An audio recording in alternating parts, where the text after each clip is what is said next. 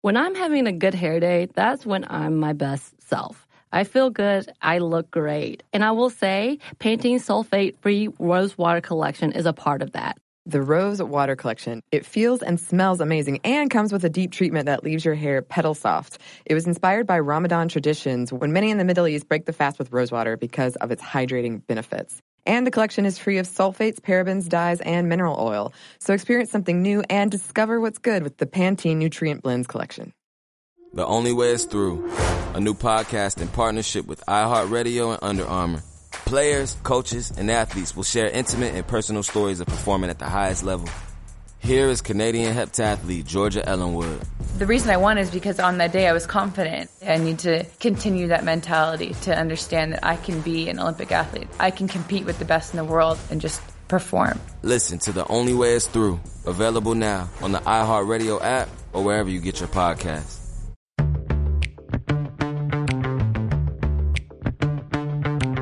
Hey, this is Emily. And this is Bridget. And you're listening to Stuff Mom Never Told You.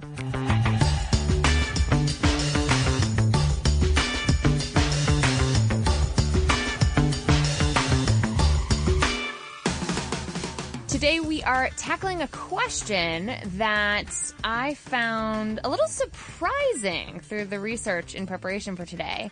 As someone who works a lot with folks uh, in the professional development sphere, I always am a big proponent of saying that, you know, work, love, and wellness are connected, that we can't be our authentic selves unless we bring our full self to the workplace.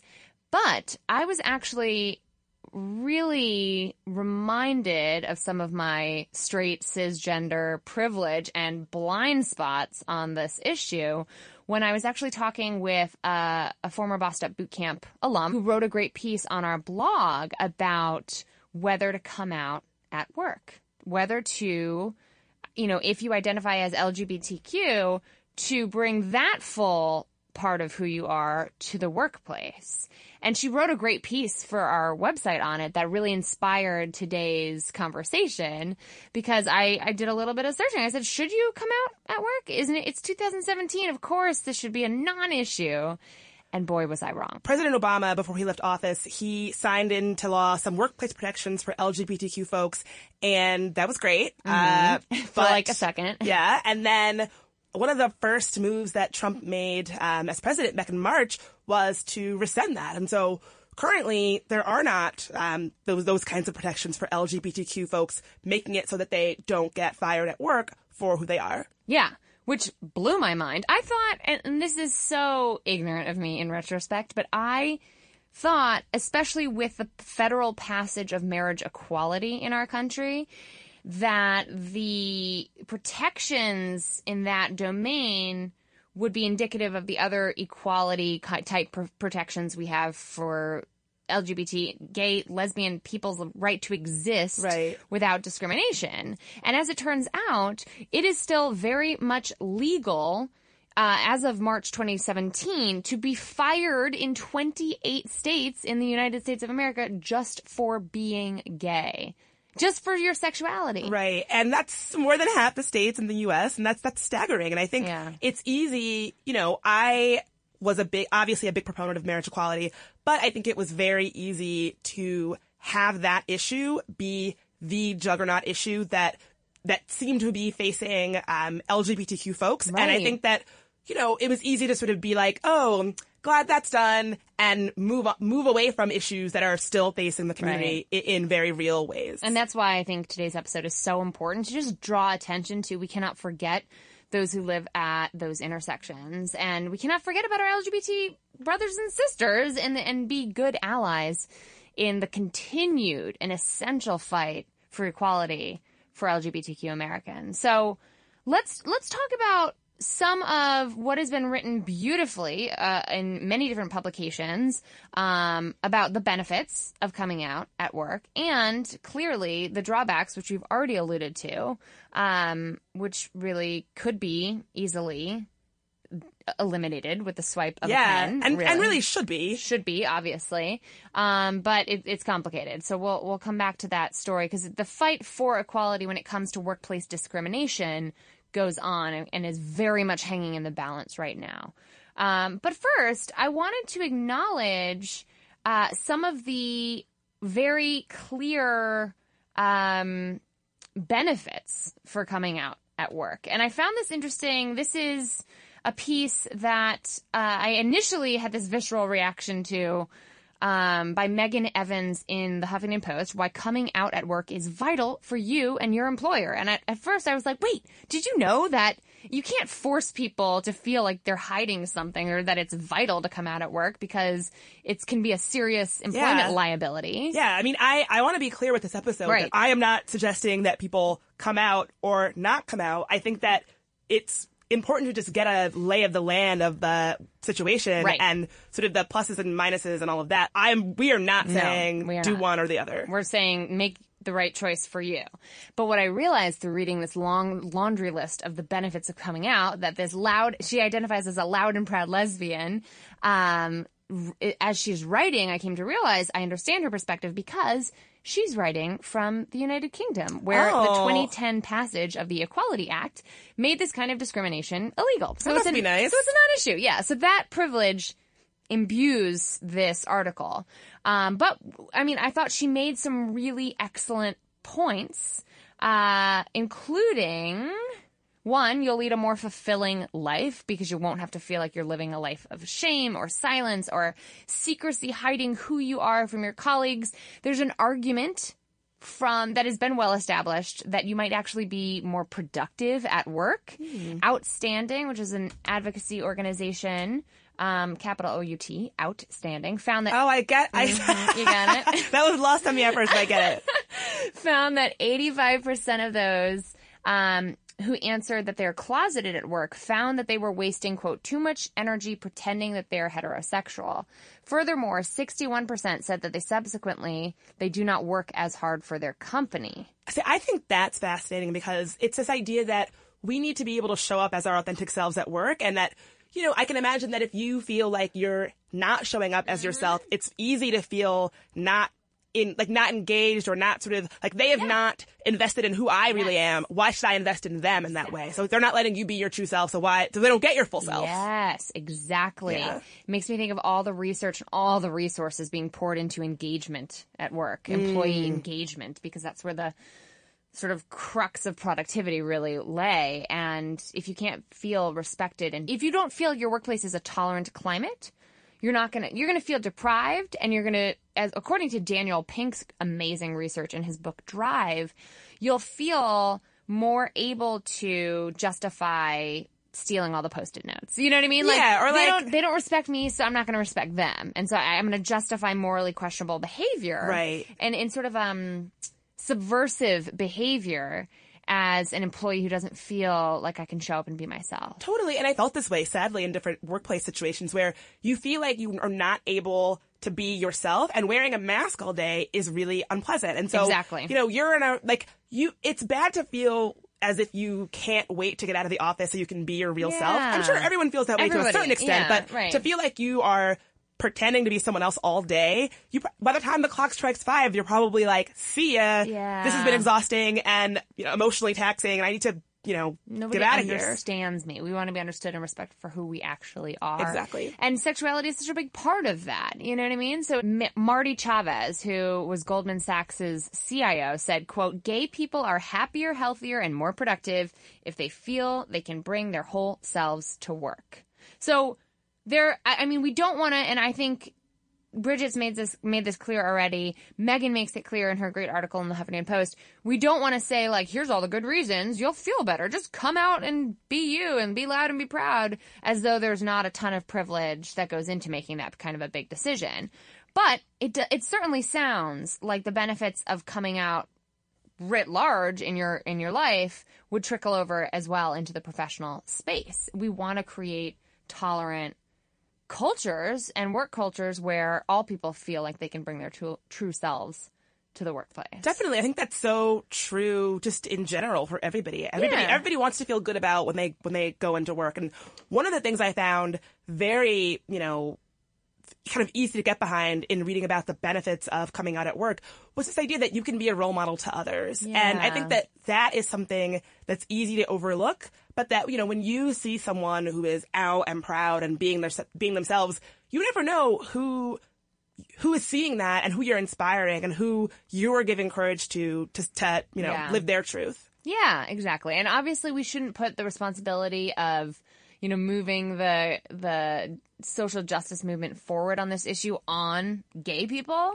Absolutely. But there's an element here which is, you know, being yourself can inspire others to do the same and it can inspire those who don't identify as LGBTQ to be more tolerant and less ignorant.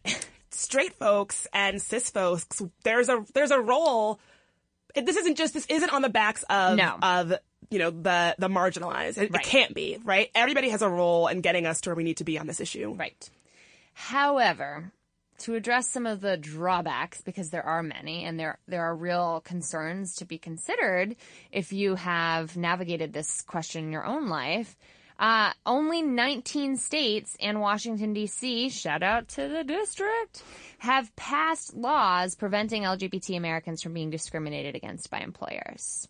What? Three others protect employees on the basis of sexual orientation, but not gender identity. So they leave out our transgender Americans. So, what? Yeah, I mean that just sounds to me like one of those cases where the law has not kept up with what our society actually looks like because our our country and our work and by extension our workforce is diverse. We Right. you know occupy m- many places on the gender spectrum. We occupy you know different sexual orientations and our laws do not seem to have kept you know Yeah. caught up with that. Kept pace, for sure.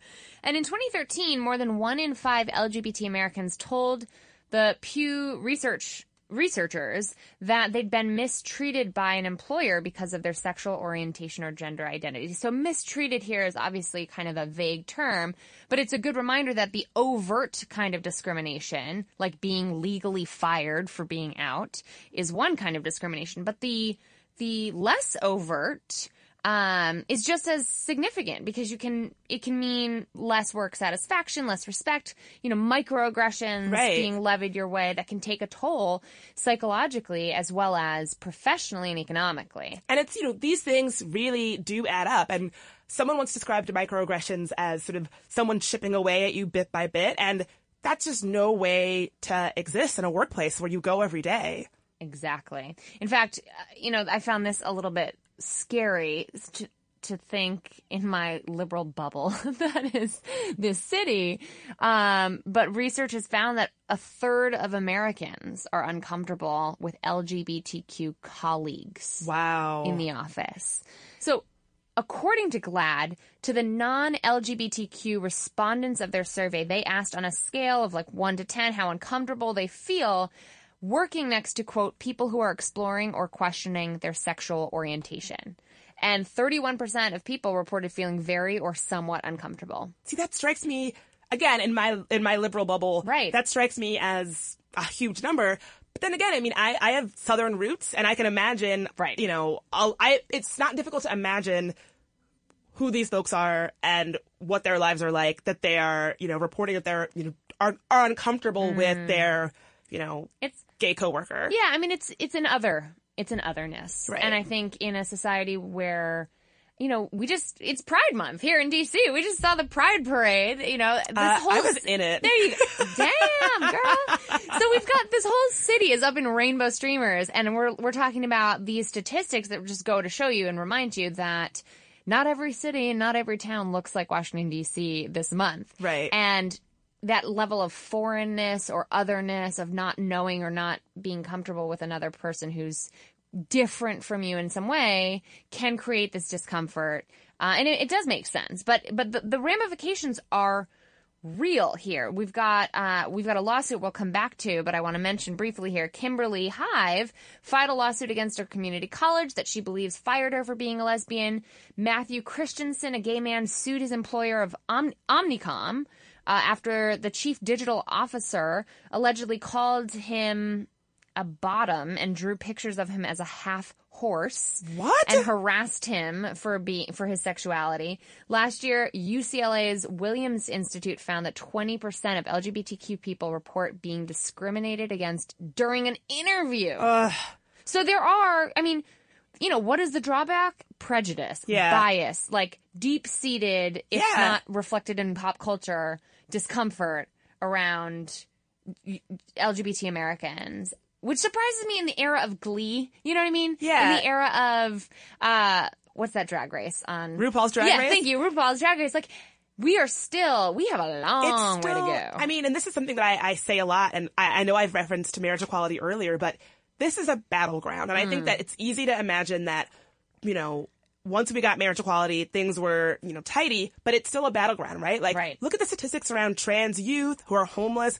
Like, like people are fighting for their lives, and I think I was a little bit salty, even as someone who was a huge proponent of marriage equality, obviously, that it seemed like once we hit that milestone, people it was easy to lose interest and so many getting married is a beautiful thing and it is a it, it's a, I almost swore, but it is a right. Yeah. Right? Like fight for that right. Right. Fight for that right, Right. for sure. But don't forget that people are out here Right. losing their livelihoods. People are out here getting attacked. Like the the, the numbers around trans women of, of color who are murdered and like their murders just go unsolved like it's nothing. like unreal. we have such a long way to go when it comes to fighting for the uh, the people in this country who are LGBTQ and this human rights and their just their just ability to just exist and you know provide for themselves and their families and just ha- have have basic like just their humanity. Right. And I will I'll be the first to admit that I it fell out of my purview with the ascendance of Donald Trump. Somehow it just like I really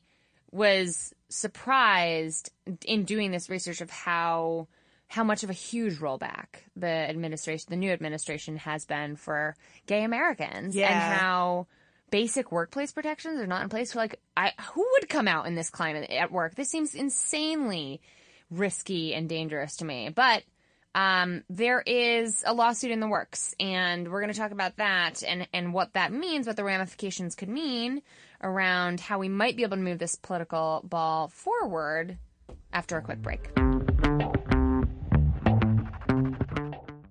Okay.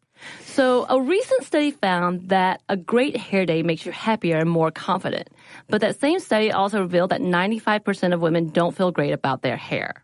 I can definitely relate to the confidence part because if my hair is doing something a little weird, something I don't want it to do, then I, I can't stop thinking about it the rest of the day. Oh my God, we've all been there. Pantene's Rosewater collection feels and smells amazing and comes with a deep treatment that leaves your hair petal soft. It was inspired by Ramadan traditions when many in the Middle East break the fast with rosewater because of its hydrating benefits. And the collection is free of sulfates, parabens, dyes, and mineral oil. Your hair doesn't look really great. Thank you. I actually worked in a place for a while that was very sensitive environmentally, and we weren't allowed to use shampoos that had sulfate in them. So that's something that I look for these days. And bonus, I love the way that my hair looks now. So experience something new and discover what's good with the Pantene Nutrient Blends collection. This episode is brought to you by NBC's Good Girls. Okay, the new season of NBC's Good Girls is generating serious buzz. Christina Hendricks, Retta, and Mae Whitman have never been more hilarious as America's favorite moms turned gangsters Beth, Ruby, and Annie. Already this season, there have been some big twists and breathtaking surprises. The fans love it, and the critics do too. Variety calls Good Girls addictive and audacious. Entertainment Weekly says it's just what you need, and Rotten Tomatoes certifies Good Girls 100% fresh. So, if you've missed any of the new season, get yourself online and stream it now. And Sundays on NBC, watch it live. There's sure to be big twists and huge surprises. So, you'll want to enjoy your Good Girls experience in a spoiler free zone. The all new, all hilarious season of Good Girls, Sundays on NBC and streamed anytime.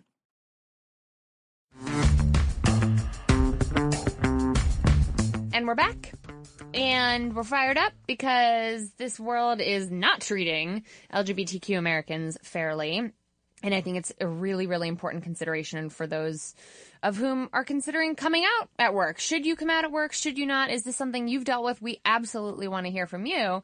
Uh, but first, a wonky update. A wonky update. A wonky update. this is like beep beep beep beep beep beep. Yeah. Wonk update. Wonk update Uh, coming through the bulletin. Yeah.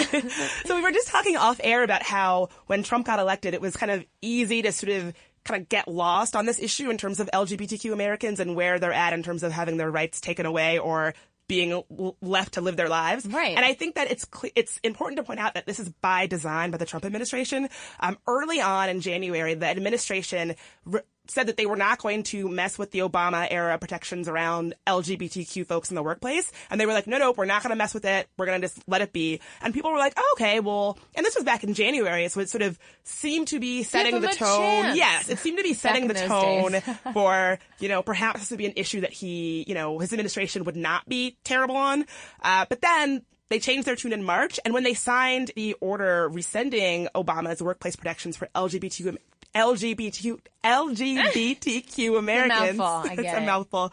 Uh, they did so kind of covertly. Now, this is an administration that loves a fanfare. He loves a you know a dramatic signing, and so I think that it's important to note that it is it's tough to know where we are on that forefront, right? Like just uh, maybe like last month, the administration teased this religious liberty executive order that then turned out to be sort of nothing like they said it was going to be. So this is an administration that is, I think, hell bent on folks like you and I being a little confused on where they stand on these issues. Right.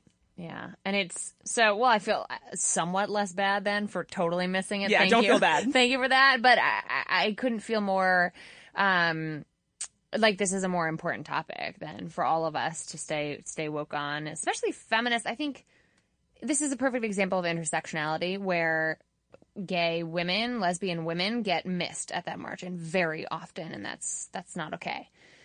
So we've got executive orders to keep our eye on, which included, by the way, when he, when Donald Trump rescinded workplace protections for Americans that the Obama administration had put in place, he also rescinded uh, protections for LGBTQ youth to access bathrooms without gender conforming uh, labels on them. Yeah, right. And to me, I mean, not to get on my my soapbox, but if you Get are, on that soapbox, yeah, if you are like a trans middle school student, like why is the president picking on?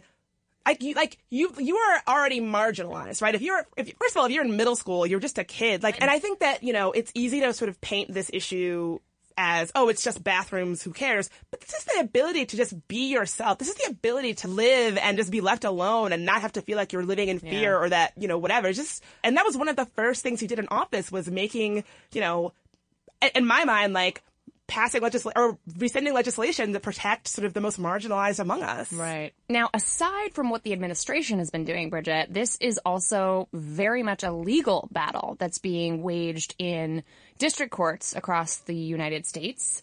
And I'm sure all of our attorney listeners will be able to correct the exact verbiage that I'm using here. But, you know, local courts, not the Supreme Court. Right.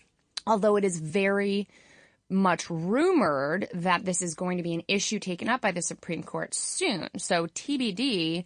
Um, but the the court system is where this battle is waging and has made some recent news as of April.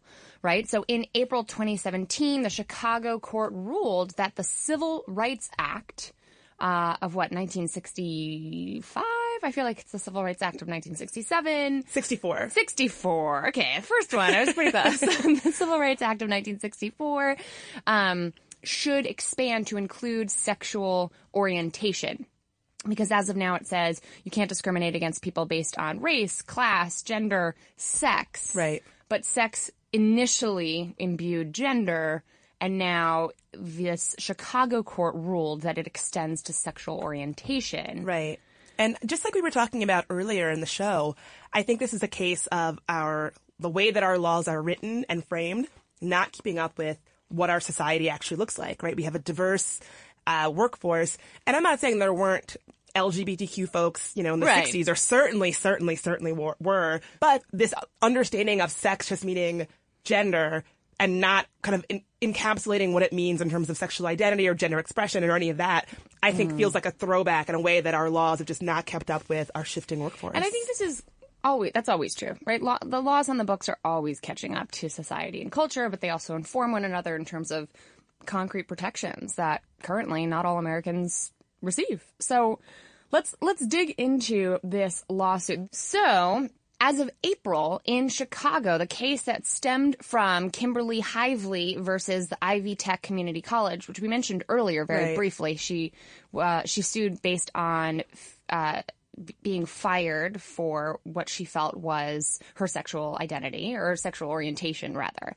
And the New York Times covered this development because that's where, in this Chicago uh, Chicago court, ruled that the Civil Rights Act should include and does apply to include sexual orientation. So the New York Times reads that the decision by the United States Court of Appeals for the Seventh Circuit, the highest federal court yet, to grant such employee protections raises the chances that the politically charged issue may ultimately be resolved by the Supreme Court.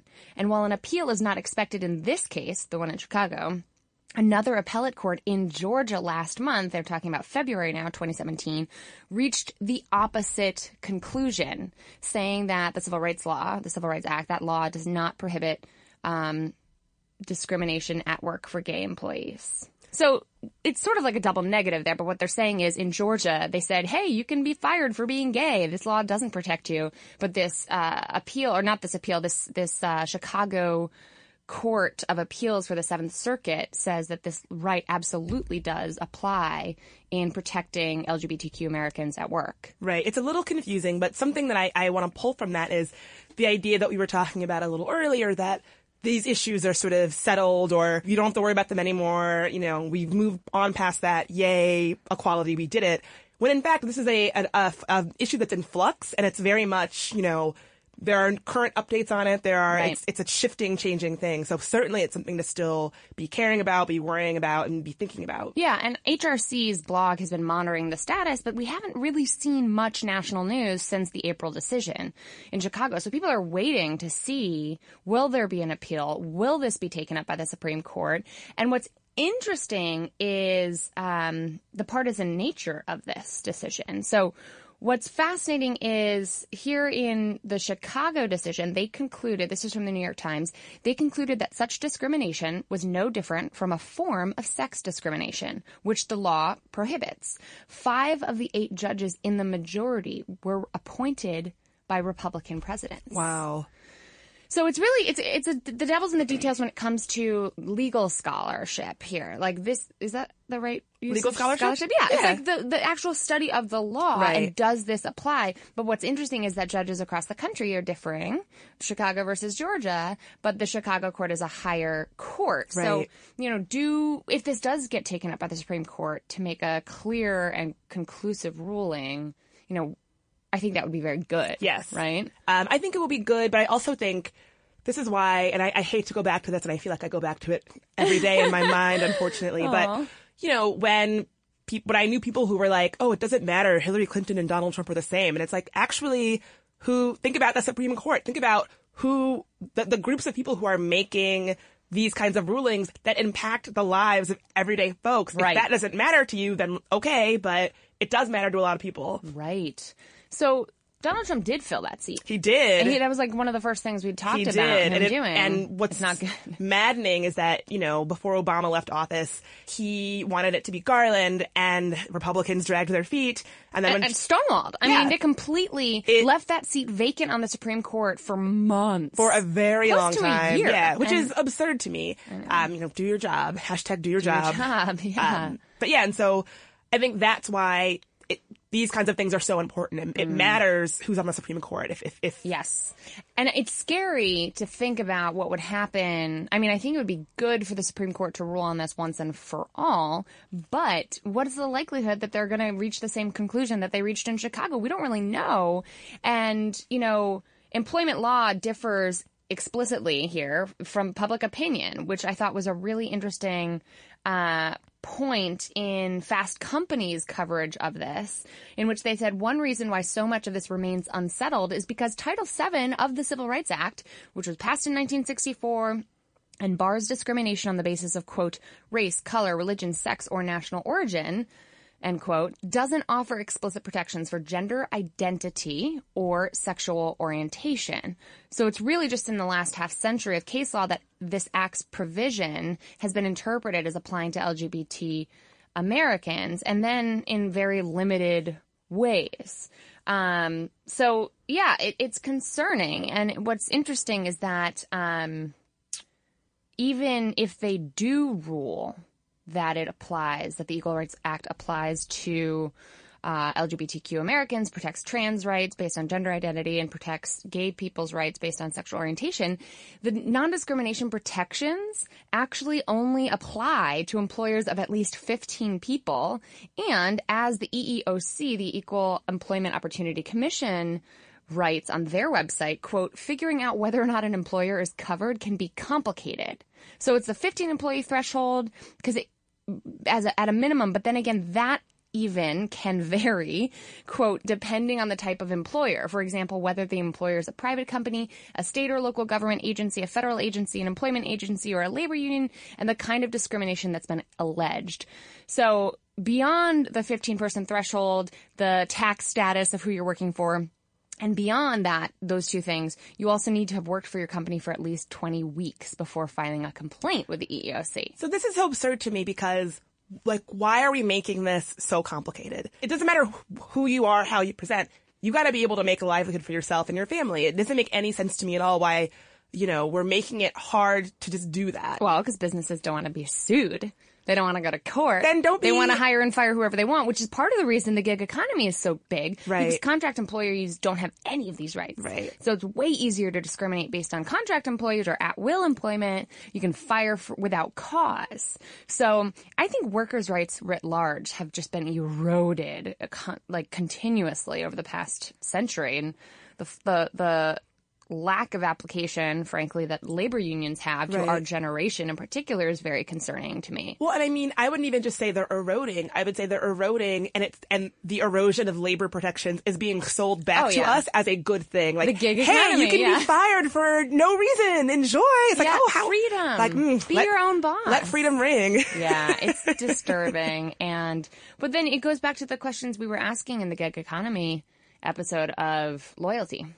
Do employees feel a sense of loyalty anymore? Do employers? And if so, you know, the price of loyalty is potential litigation. Yeah. So it's messed up, but we're all paying, like so many companies I know are paying lots of money for engagement consulting and for people who know how to retain and develop talent. Wink, they're paying me to do that sometimes. and, you know, there's a very vested interest in the business community in learning how to retain our generation. And part of me wants to be like, remember labor unions? Read their playbook. Right. Like maybe, you know, maybe give us some more protections and give them equally. And just as a side note, even if you are like a freelance or a contract um, employee, oftentimes there are um, unions you can join. I was in the freelancers Yes. union for a long time. That's a really good um, point. Even though I was a freelancer and you know worked for myself. So one, I think that's a really, really good point. And one other wonky component here that I think is important to mention, and y'all, we don't want to like totally bore you with the legalese behind this because there's a lot of it, and I'm sure we can continue this conversation on our Twitter feed.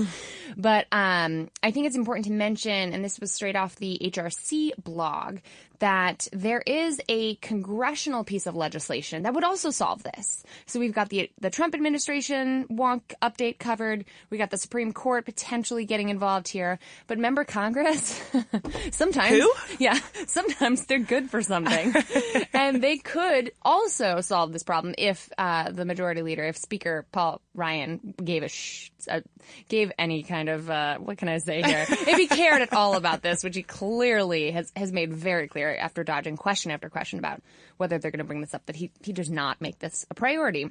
However, HRC's blog writes that the overwhelming majority of Americans support full federal equality for LGBTQ people.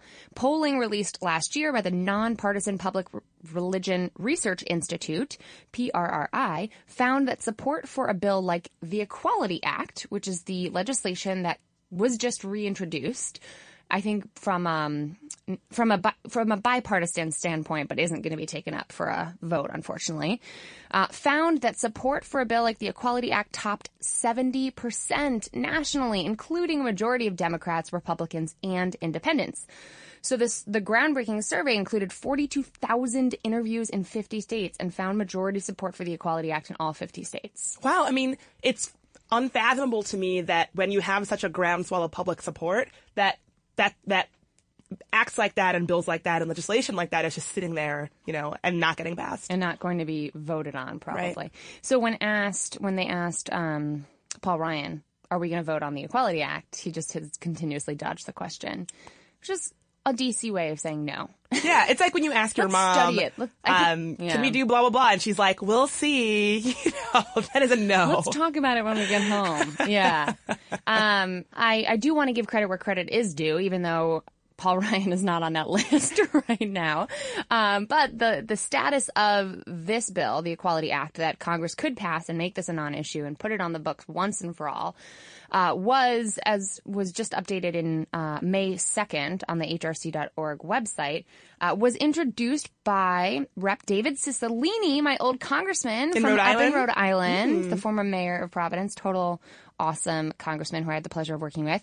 It was introduced in the House by David Cicilline and in the Senate by Senator Jeff Merkley, a Oh. former client of mine from Oregon as well, um, and Tammy Baldwin and Cory Booker. So that was put forth in early May, so May 2. It was introduced with 241 original co-sponsors, the most congressional support for any piece of pro-LGBTQ legislation has, that has ever been received upon introduction. wow. So Congress, Paul Ryan, get on it. yeah, do this thing. Like, come on.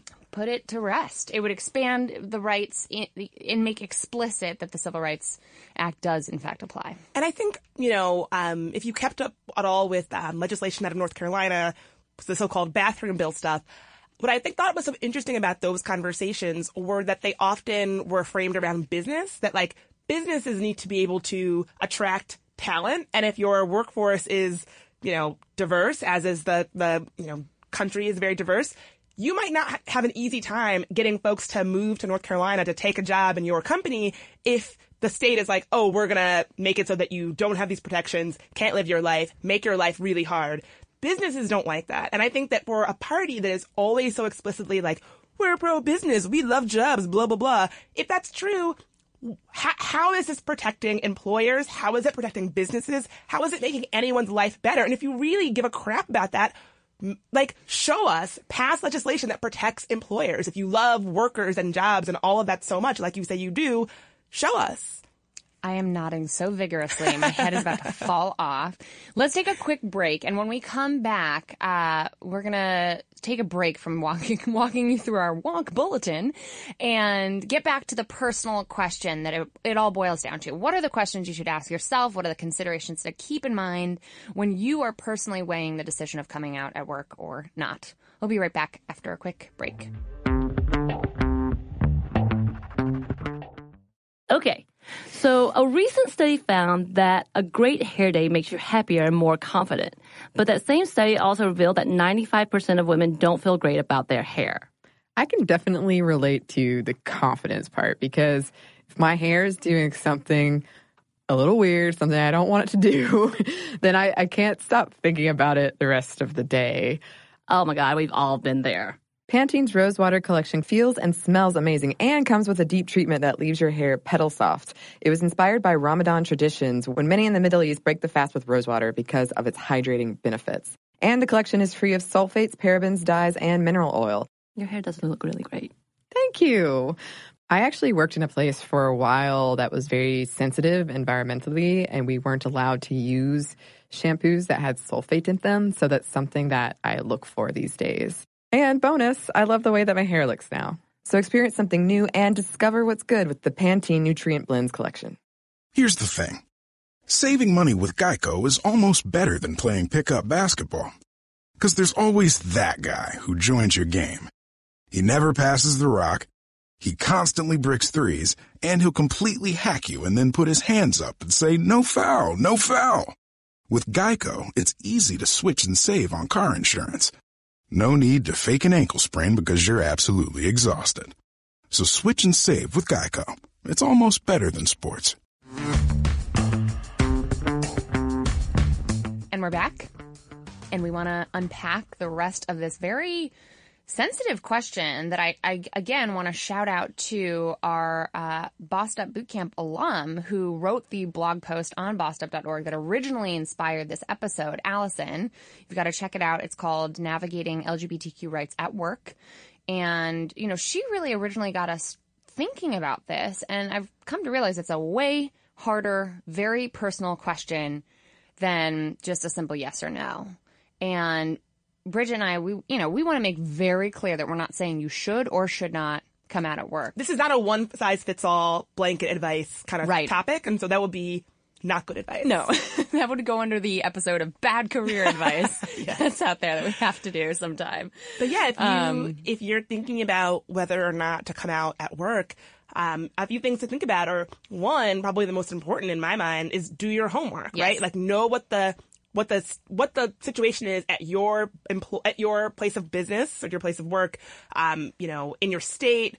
Know where you're at, just so that you when you're when you make this choice, you're making it fully aware of like the circumstances of this of what that choice means. And there's a difference between implicit perceived acceptance and explicit rights on the books. Right. Know what your rights are on the books. And it can be hard. You know, we're not, nobody wants to read up on the law in your state, per, like page by page in the legislature. Even our elected officials don't like to do that.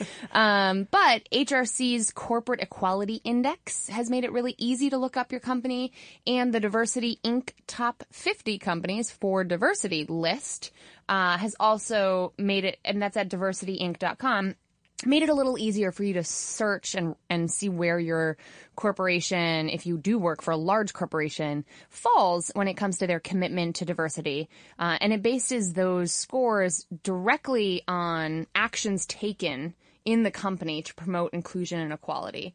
And HRC's list even docks points for businesses with recent uh, anti-LGBTQ blemishes on their records. Wow. So it's not just a puff piece. It's also, you know, they hold their feet to the fire Yeah. and it's, it's really important. So if your company receives a high score on that list, you're in a workplace that's at least trying to value openness, which is helpful.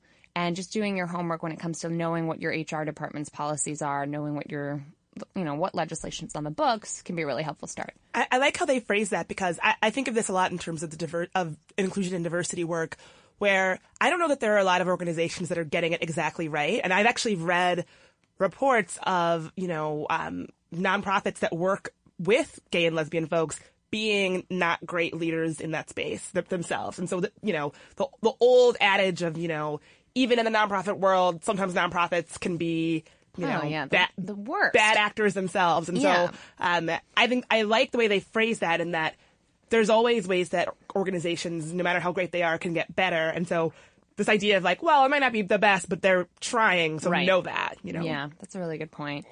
And I think there's a, a good article in the Muse uh, called "Should You Come Out at Work?" And in that article, when she discusses the use of these uh, equality index and lists, she says, "Listen, you know, I know what you're thinking. You're right. These resources are more common at big name companies, including resources like affinity groups or business resource groups that to- uh, focus on LGBTQ rights." which is another way in which you can do your homework to see if your company even has one of those groups. Um, so she said, I was working for a foreign government and there were no employee resource groups or HRC index scores or anything, even anti discrimination laws for her to fall back on. So I had to get creative. She says, since same sex marriage had just passed in New York and gay rights were getting tons of press, I made it my mission to listen to the office chatter and gauge how my colleagues were reacting. So sometimes you have to get covert and creative.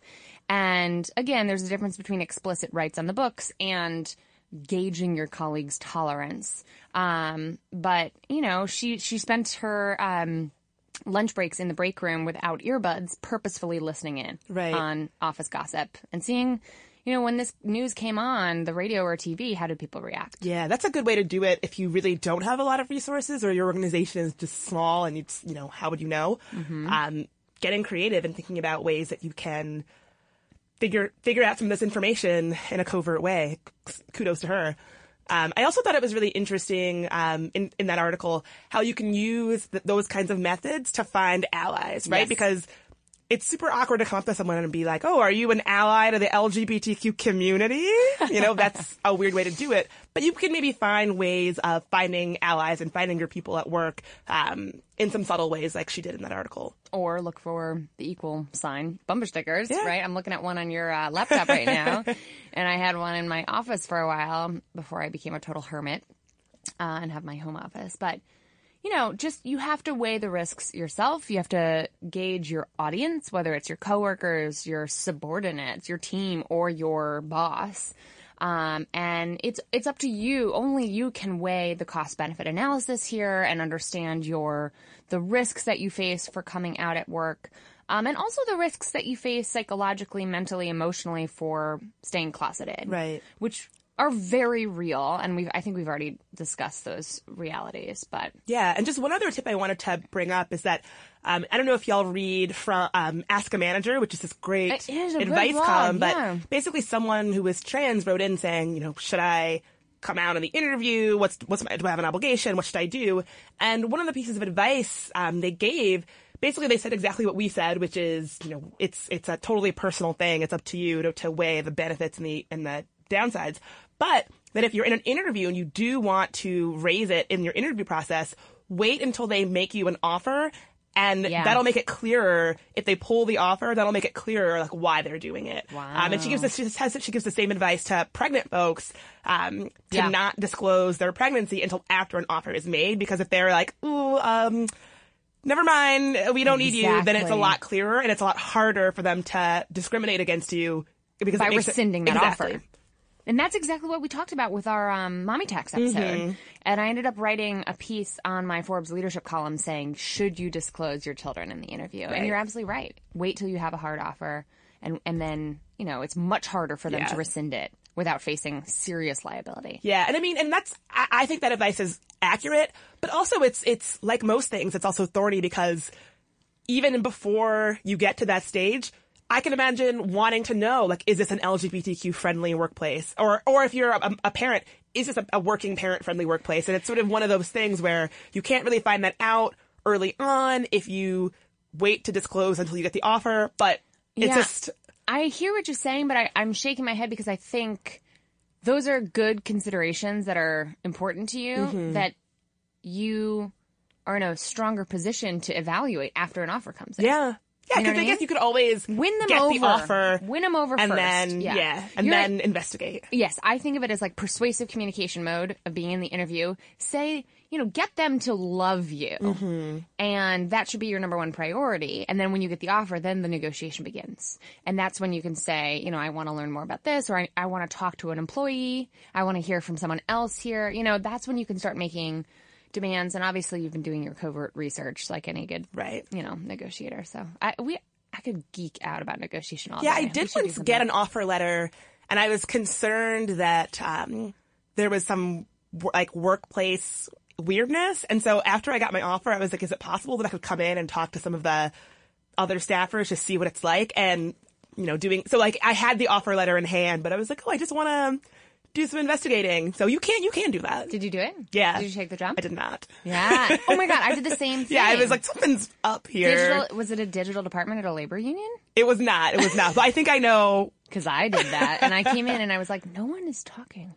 It's one of those office Yeah. bullpens where everyone's there right next to each other and it's silent. I hate that. And you know me, I'm a loud person. I can't I can't be in that room. Right. So I was like, this doesn't feel right. Good call. All right. Good uh good uh tangent there. So our last piece of advice. I'm looking at our notes here. We can't even say it exactly how we re- re- wrote it, but it's how to not be a jerk. Let's Yeah, call it don't that don't be a jerk. how to not be an ignorant idiot in the office. And, you know, we were, when we were talking about how to find out if your colleagues are tolerant enough, think about what you are saying about around the water cooler when it comes to LGBT people, rights, news, what have you. Imagine the, the colleague who's sitting next to you is a closeted person who is mm-hmm. listening in to see if this is a safe space where she can come out. You know, are you being considerate of, sensitive to, and just not an ignorant jerk to LGBT folks in everyday speech you know, without knowing whether or not there is a gay person in the room. Totally. And I always, this is my like catch-all advice for all situ- for most situations. You always have the option of not saying anything. if you don't know what to say or you, like, you always have the option of not, like, don't make, if, if you're not sure, don't make that joke. If you're not sure if this is offensive or not, you don't have to say it, right? don't. can always just say nothing. People don't exercise that right enough. I 1000% agree. I could have used that advice m- more times than I care to, to imagine or We all did at some point, I think. But yeah, it's just a reminder that being a good ally means don't be a jerk. Be inclusive, be thoughtful, be mindful of and considerate of your colleagues. And that also means just to be extra explicit here in case it's not obvious, don't out your coworkers. That's horrible. I've, I've, yeah, like I have seen people out others, and I think this is like a whole other episode. But you know, when it's, I think there's never an excuse for it. I've heard, I've heard people that I respect make all kinds of excuses for it. None of them fly in my Well, book. oh, I thought you were already out with everyone. Yeah. Oh, I thought, you know, you just told me, but I thought everybody knew. Don't you already? Or the worst, read? I'm doing you a favor. I'm helping you. Oh, like, Oh my God. I've, it, it's awful. Like, it's such a fraught, personal, individual thing. So maybe don't. Don't. Maybe Yeah, just don't. maybe just don't.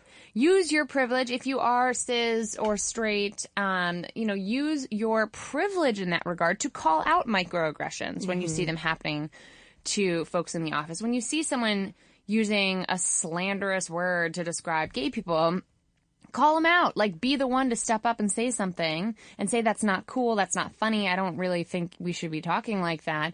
On behalf of those who are in the LGBT community, that's another way you can sort of use that privilege to be the one to call people out when they're being ignorant. Right, because nobody, if you're LGBTQ, you don't want to feel like the one who is always complaining or making noise or calling stuff out. That can be You don't want to be a token right in that way. And so if you're someone who is not marginalized in that way, you can actually, you know, use that privilege to to advocate for your coworkers and friends in way in ways that they probably cannot. Right. Right, right, right. Use that privilege. I love that.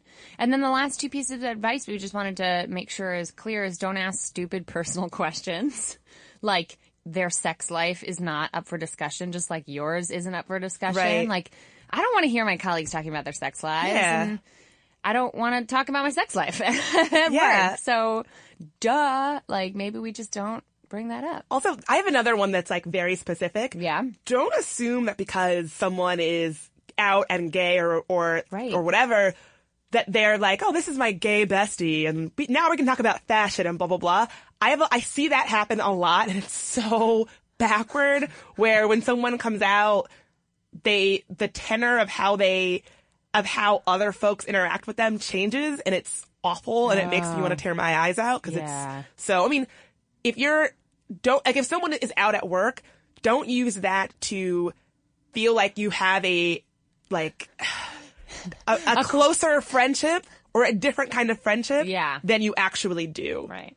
I, I don't know if that makes sense. I'm thinking of remember when Queer Eye for the straight guy came out a Right. million years ago Yeah. now? Like the idea of they were like of making a trope out of an individual gay person and saying like this is my interior designer gay Right. friend, this is my fashion gay friend, and this is my you know person I talk about Sex in the City with at the office every morning. Like whatever you talked about before is still valid and Right. of interest, and you don't need to pretend like you can. Yeah, nobody likes to be um, stereotyped, right. Or like, or, yeah, or pigeonholed or like, oh, you're the, I don't know if that's the right term. pigeonholed. Pigeonholed? Yeah, I've never the- heard it used Is it passive. pigeonholed? I don't know. I like that. Though. I'm sure people will let me know. Pigeon-held sounds so much nicer. it's like holding a little pigeon. Holding a warm pigeon. pigeon. I like that Um, idea. But yeah, so just treat people the way that you want to be treated, Right. and that is with respect. Everybody in the workplace just is there to work. Treat folks Yeah, with respect. and I feel like if if if you're if your colleague brings up a subject matter, great. Talk, you know, you can, that's fair game. But maybe, Right. maybe don't come in ready to discuss the latest episode of Orange is the New Black or, you know, anything that you're assuming they would be into because they are gay. Right. Um, and then the last thing here is gender neutral bathrooms. Advocate for them. Ask for them. Ask why they don't already exist in your workplace if they don't. Because that's another way that you can use your privilege if you don't identify as LGBTQ to really stand up for your trans uh, folks in in the office. Um, and I think we could really do a whole other episode on gender neutrality, Definitely. right? We should probably do that. Yeah. Um, but it's just another thing to think about if you are straight and cisgender and listening to this and want to know how to not be an ignorant jerk. Yeah. Anything else to throw in there? I think I think that I think we nailed it. I think we nailed it too. Well, I hope that this uh, is is helpful. We want to shout out to all of our listeners across the gender spectrum, and you know LGBTQ including included inclusive, and we we want to make sure that this show better reflects the diversity of our listeners and the pressing issues of the day, and that I don't. You know, I'm really glad we we chose this episode because I had a lot of blind spots here that through preparing for this, I feel less ignorant already. Yeah, I think um, you know, people forget that when you think about LGBTQ issues, I think it's easy to forget that things like pride, it's it's not just at least in my mind, and it's easy. I'm I'm a huge off- offender here. It's not just an excuse to wear rainbows and like have a nice time. The you know the original Pride was a was an anti-police riot, right? Right. Like there are real issues that impact real people's lives. People are at risk. People are dying. Like it's very very serious, mm. and it's easy to forget how serious this is for people. Yeah. Yeah. That's a great point. Well, we want to hear from you on this. We want to hear what other topics you want us to cover too at the intersections of gender identity, gender, um, and sexuality, sexual orientation. So send us a tweet at Mom Stuff Podcast. Is that right? Yeah. Yeah, that's that's our Twitter. handle. I know our Twitter han- Twitter handle.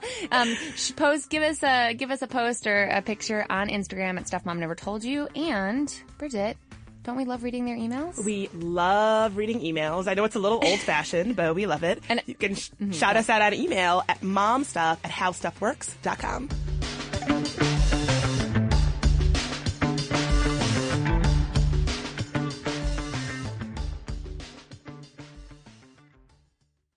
So here's something that some of you might find shocking. 95% of women don't feel good about their hair, but Pantene is changing that. Pantene's Rosewater collection combats bad hair days with an innovative formula that uses rosewater derived from the petals and buds of the Rosa gallica plant. With Pantene's Rosewater collection, I can really feel how much more hydrated my hair is. And it's sulfate, paraben, dye, and mineral oil free, which makes me feel good because who needs all those additives? Experience something new and discover what's good with the Pantene Nutrient Blends collection. This episode is brought to you by NBC's Good Girls. The new season of NBC's Good Girls is generating serious buzz. Christina Hendricks, Retta, and Mae Whitman are hilarious as America's favorite moms turned criminals. This show is the perfect blend of comedy, action, and romance. No wonder critics call Good Girls your next TV addiction. And Rotten Tomatoes rates it 100% fresh. Ooh, Good Girls, Sundays on NBC. The new season has already had some wild twists, so watch live. And stream anytime.